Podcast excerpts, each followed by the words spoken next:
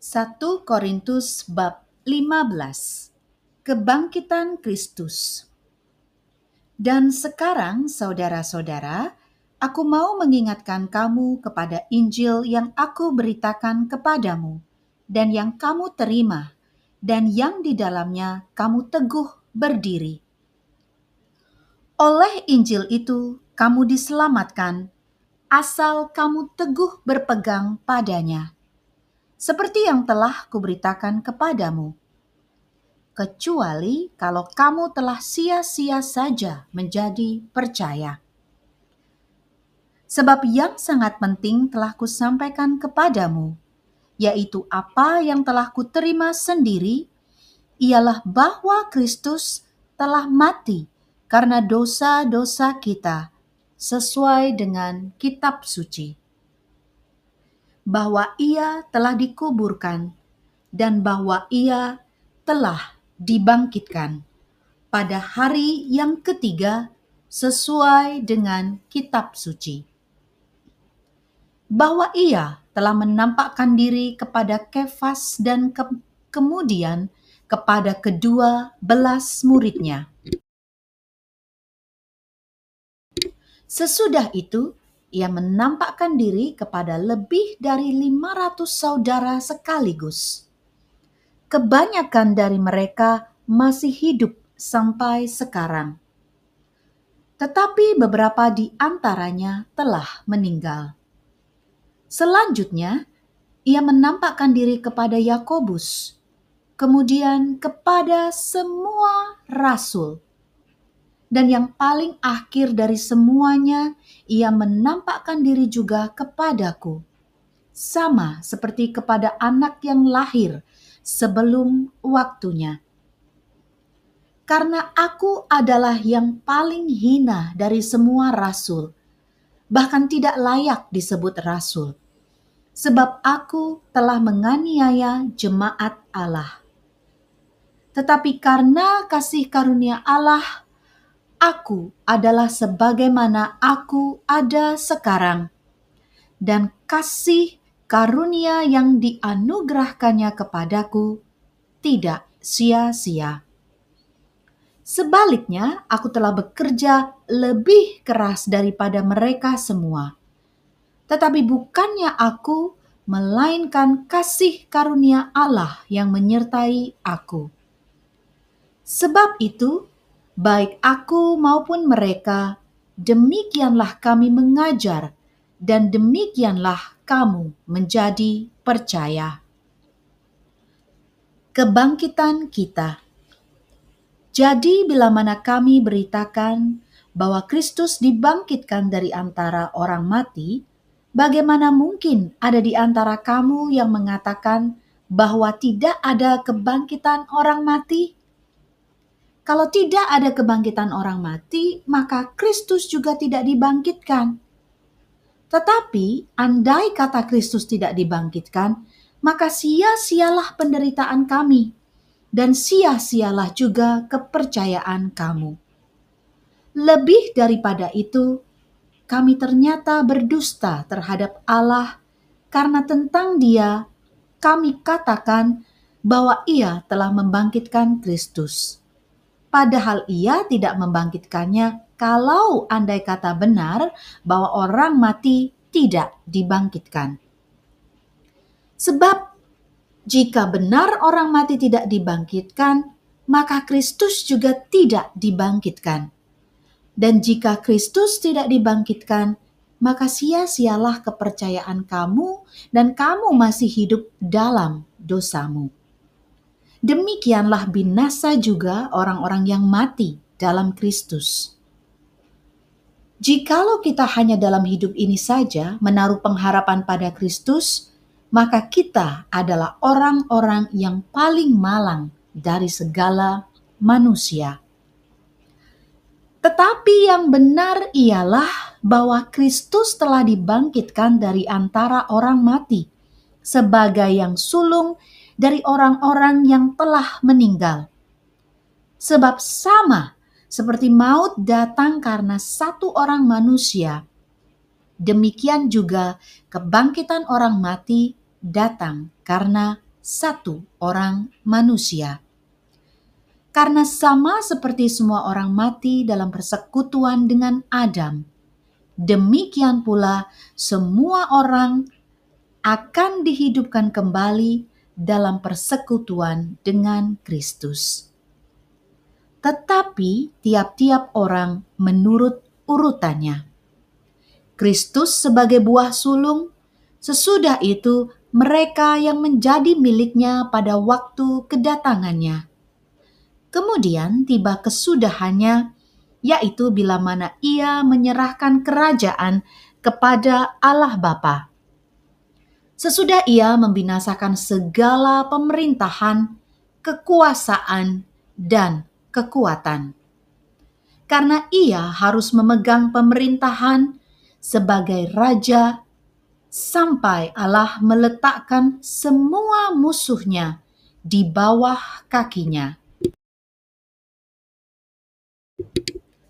Tetapi kalau dikatakan bahwa segala sesuatu telah ditaklukkan, maka teranglah bahwa ia sendiri yang telah menaklukkan segala sesuatu di bawah kaki Kristus itu, tidak termasuk di dalamnya.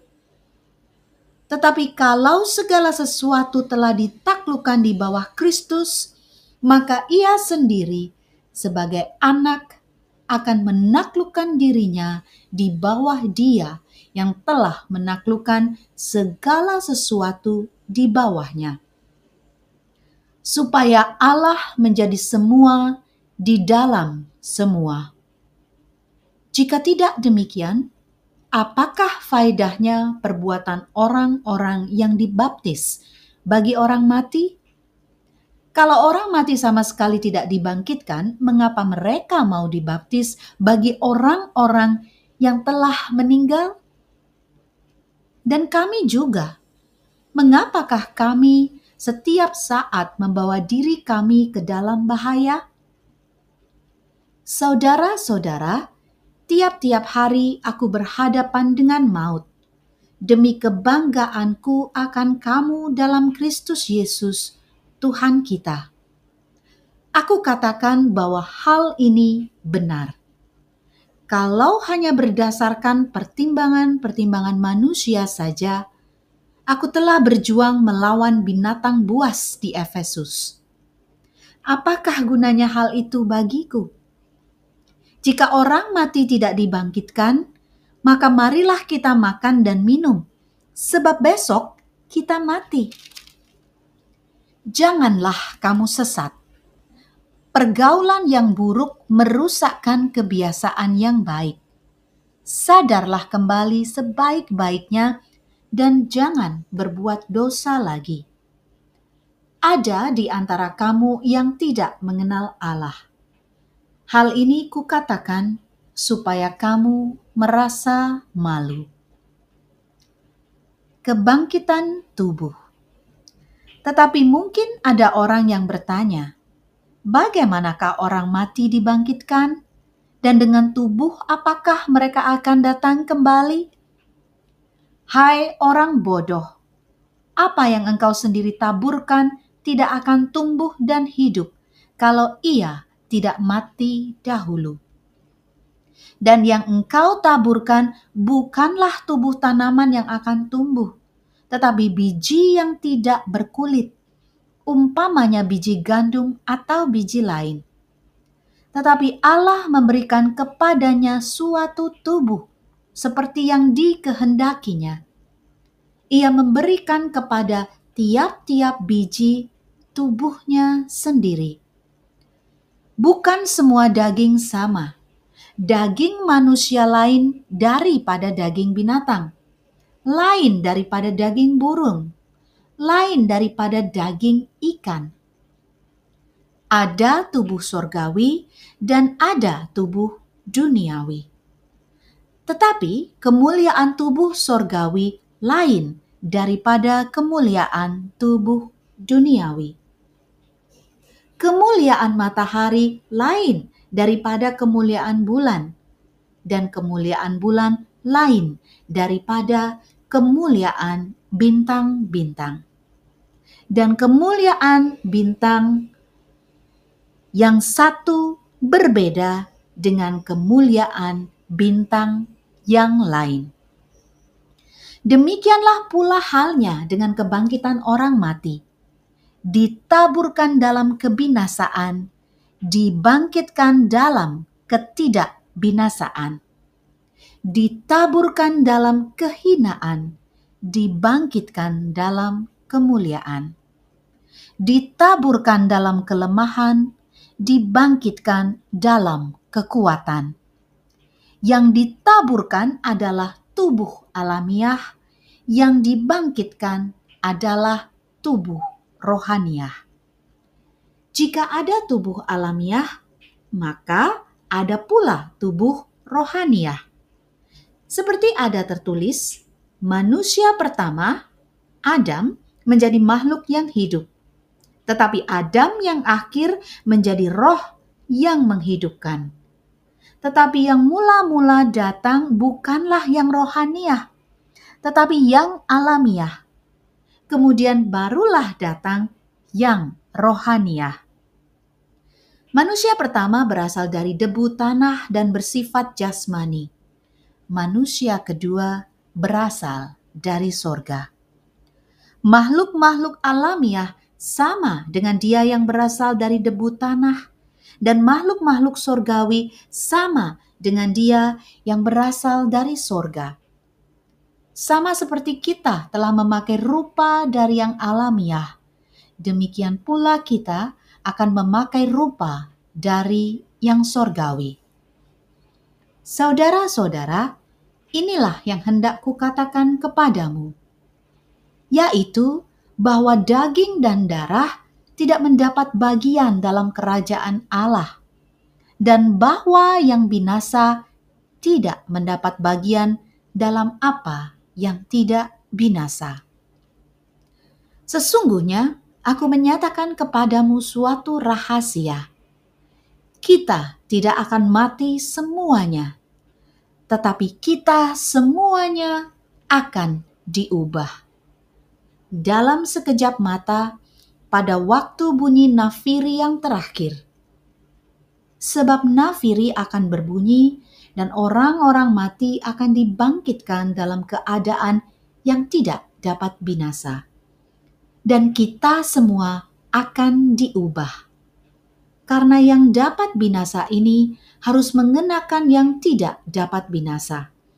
Dan yang dapat mati ini harus mengenakan yang tidak dapat mati.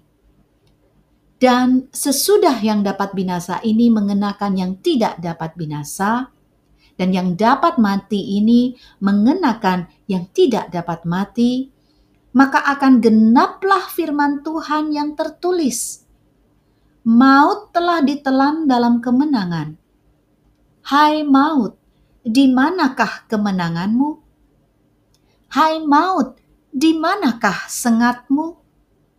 sengat maut ialah dosa, dan kuasa dosa ialah hukum Taurat.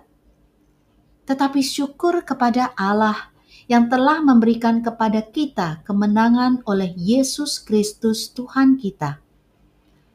Karena itu, saudara-saudaraku yang kekasih, berdirilah teguh, jangan goyah, dan giatlah selalu dalam pekerjaan Tuhan sebab kamu tahu bahwa dalam persekutuan dengan Tuhan, jerih payahmu tidak sia-sia.